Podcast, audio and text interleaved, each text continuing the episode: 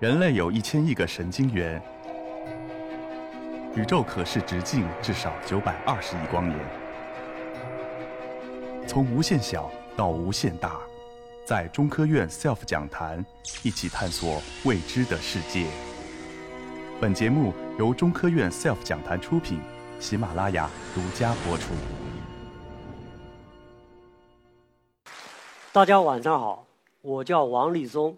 我从昆明植物研究所过来，今天我想跟大家一起分享的叫第一，是一类特殊的生物，大家很熟悉的一个名词叫青苔。青苔实际上呢，包含了很多很多的呃生物物种，就是那些微小的沟边、树干或者是树枝上我们都能看到的一些东西。但这里边呢是包括了真菌、第一、苔藓、藻类。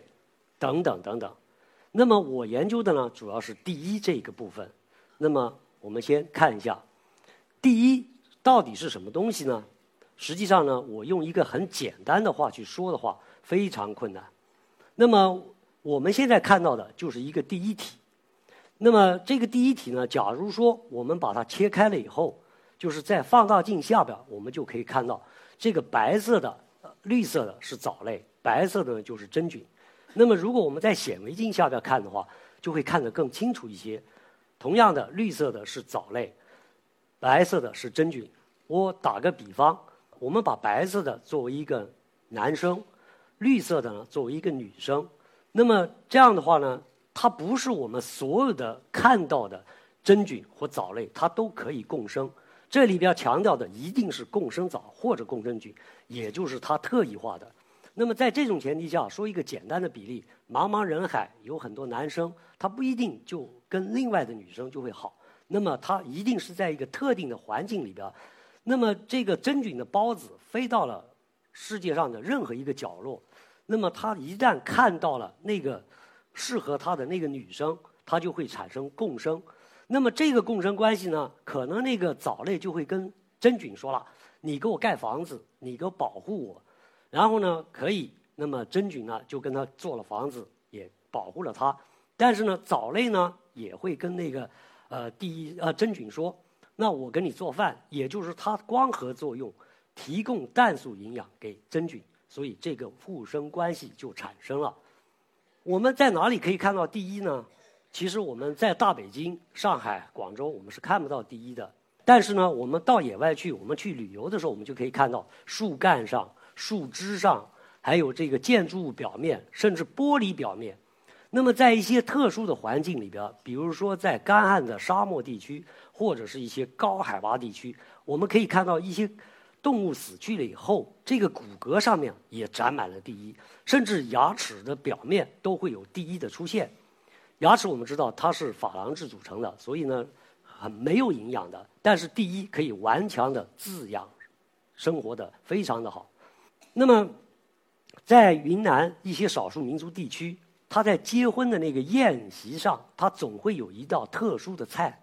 这个菜呢是叫用树花做成的，就是树花实际上第一的一种。那么这个树花呢，它是用凉拌做的。我们就问当地老乡：你们为什么每次结婚的这个婚宴上都要有这么一个特殊的菜呢？他们说：哎，这个是象征着伉俪间的一个呃永久和好。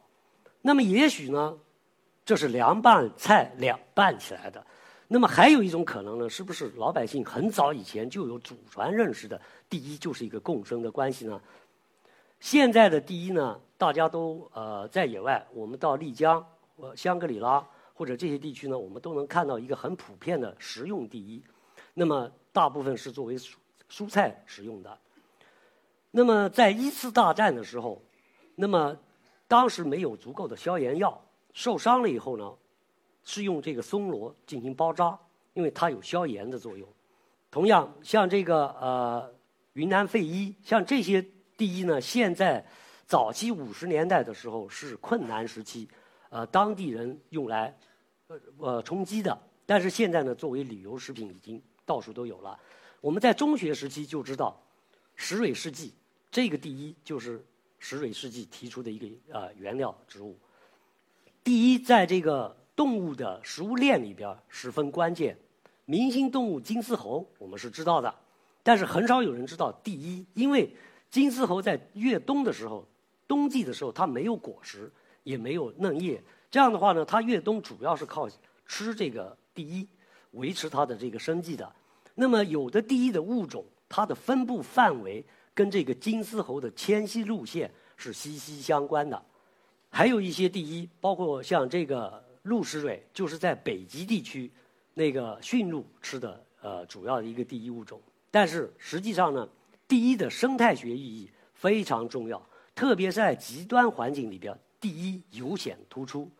在这样海拔四千五到六千米的高山，如果我们顺着这个山脊往上爬的时候，我们已经很少看得到其他的植物生长。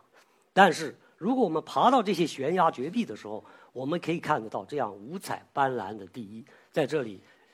长得非常良好，那么其中比如说像最上面那个地图一，这个地图一呢是在南极到北极到喜马拉雅地区都有这这个物种，它的生长年就是每年的生长率不超过一个毫米，因此呢，这样的第一呢，它在地震断层了以后，如果我们不知道这个断层年代，我们可以测量它的直径，获得这个断层的呃呃断裂的信息。那么，在冰川退缩以后，第一是首先登陆岩石表面的可见的、肉眼可见的一些生物。那么，它们在岩石表面形成了这样色彩艳丽、五彩斑斓的这个第一世界。那么，为什么是这样呢？是因为藻菌共生以后，它会产生一些独特的、第一所特有的缩酚类酸类化合物。这些化合物呢？它是有色素的作用，那么它抵御这个紫外线的强辐射。同样，在干旱和呃极端高温的环境里边，沙漠中心我们同样也能看到一些地衣。这些地衣呢，在沙漠的表面形成结皮，也就是我们俗称的第一地毯。它可以改变沙漠的这个游动环境和为其他生物在上面登陆创造一个最基本的条件。像这样的第一，我们在采集的时候，我们就会发现它很烫手，就是很热。其实我们当时也没有注意，把它采了以后就收回去了。结果晚上我们凡是没有戴眼镜的人，眼睛都非常的疼。那是因为太阳光照射到这个机物以后，反射过来那个热量，把我们的眼睛烤得都很难受。那么，呃，戴了眼镜的人可能就会相对好一些。其实第一在呃。植物的演替过程里边起到一个很关键的作用，也就是说，第一在生长的过程里边，它分泌的第一酸可以把它的基物，比如说石头表面生物分化掉。这种生物分化呢，就让一些孢孢子类的植物，比如说苔藓、蕨类这些植物，就可以在这个很少的这个土壤里边生长。等它生长到了一定的时间以后，那么它会丰积更多的一些土壤。这样的话呢，一些苍天大树。就会在这个基础上重新生长，那就是植物演替当中，我们在被称为先锋生物。第一，也是一个最佳的呃生物监测的一个材料。那么，这是我在昆明植物园拍的一个照片。昆明植物园呢，离市中心只有十公里。这是二零零六年拍的。等我二零一六年去拍的时候，同样一棵树，同样一个地点，我们可以看得到，随着城市的扩大，这个第一已经消失殆尽。尽管它的这个生物生物适应性很强，但是呢，它对这个环境的这个要求是非常非常的敏感的。在我们北京，我们看不到第一，因为有雾霾或者其他的一些汽车尾气。那么在这些地区里边，我们只能出到外边去以后才能看到第一，因为第一生长得很慢，而且它是整体吸收。这样的话，一旦受到破坏以后，很难得到恢复。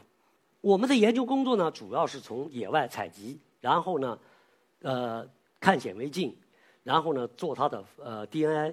那么有一个我的一个朋友，加拿大的一个朋友跟我说：“你做的工作是全世界最好的工作，为什么呢？是因为你在野外可以跑到世界上任何一个第一可以跑到的地方，因为你做的工作是最好的，因为你可以采集了标本以后，在显微镜下边跟这些物种不同的生物物种去对话。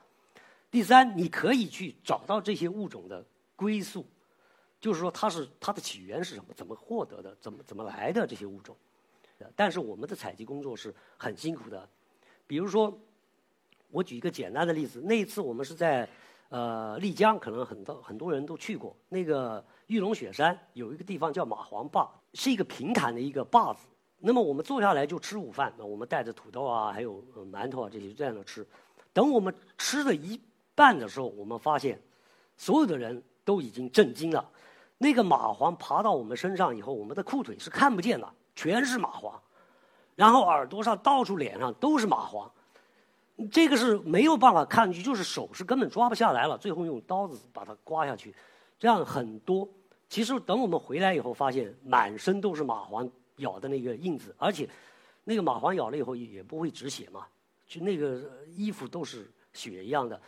那个，所以我经常跟我的学生说，我们的标本每一份标本，你尊重它就是尊重我，因为我们是用鲜血和生命换来的。他们 不相信，但实际上在采集的过程里边。我们有很多的一些呃敬业者，也有牺牲的，也有受伤的。那么，第一的多样性呢，在高山，无论是在沙漠中心，它都显示出它的独特。但是我们必须弯腰去看，或者用手持放大镜去看。现在第一呢，我们经常会说到一个问题，就是生物多样性。但是生物多样性呢，如果你不把第一或者这些矮小的这些生物说进去，那么你可能谈不上是生物多样性，你只能说植物多样性或者动物多样性。我觉得你如果要做的话，你就应该把第一这些小的植物也应该生物包括进去，才能叫做第生物多样性。那么它也是一类重要的生物资源。比如说，我们在这个克隆香水里边，它用的就是那个第一来做的这个定香剂，还有一些药用，还有一些染料等等，都是用这个。所以呢。它是很重要的一类生物资源。想亲临 SELF 讲坛现场吗？七月一日，从探测引力波到地质考察，从丝绸之路到博物馆故事，从自杀倾向研究到女性摄影，现场两百观众席，喜马拉雅同步直播，可关注 SELF 格助论道讲坛公众号报名和获取直播信息。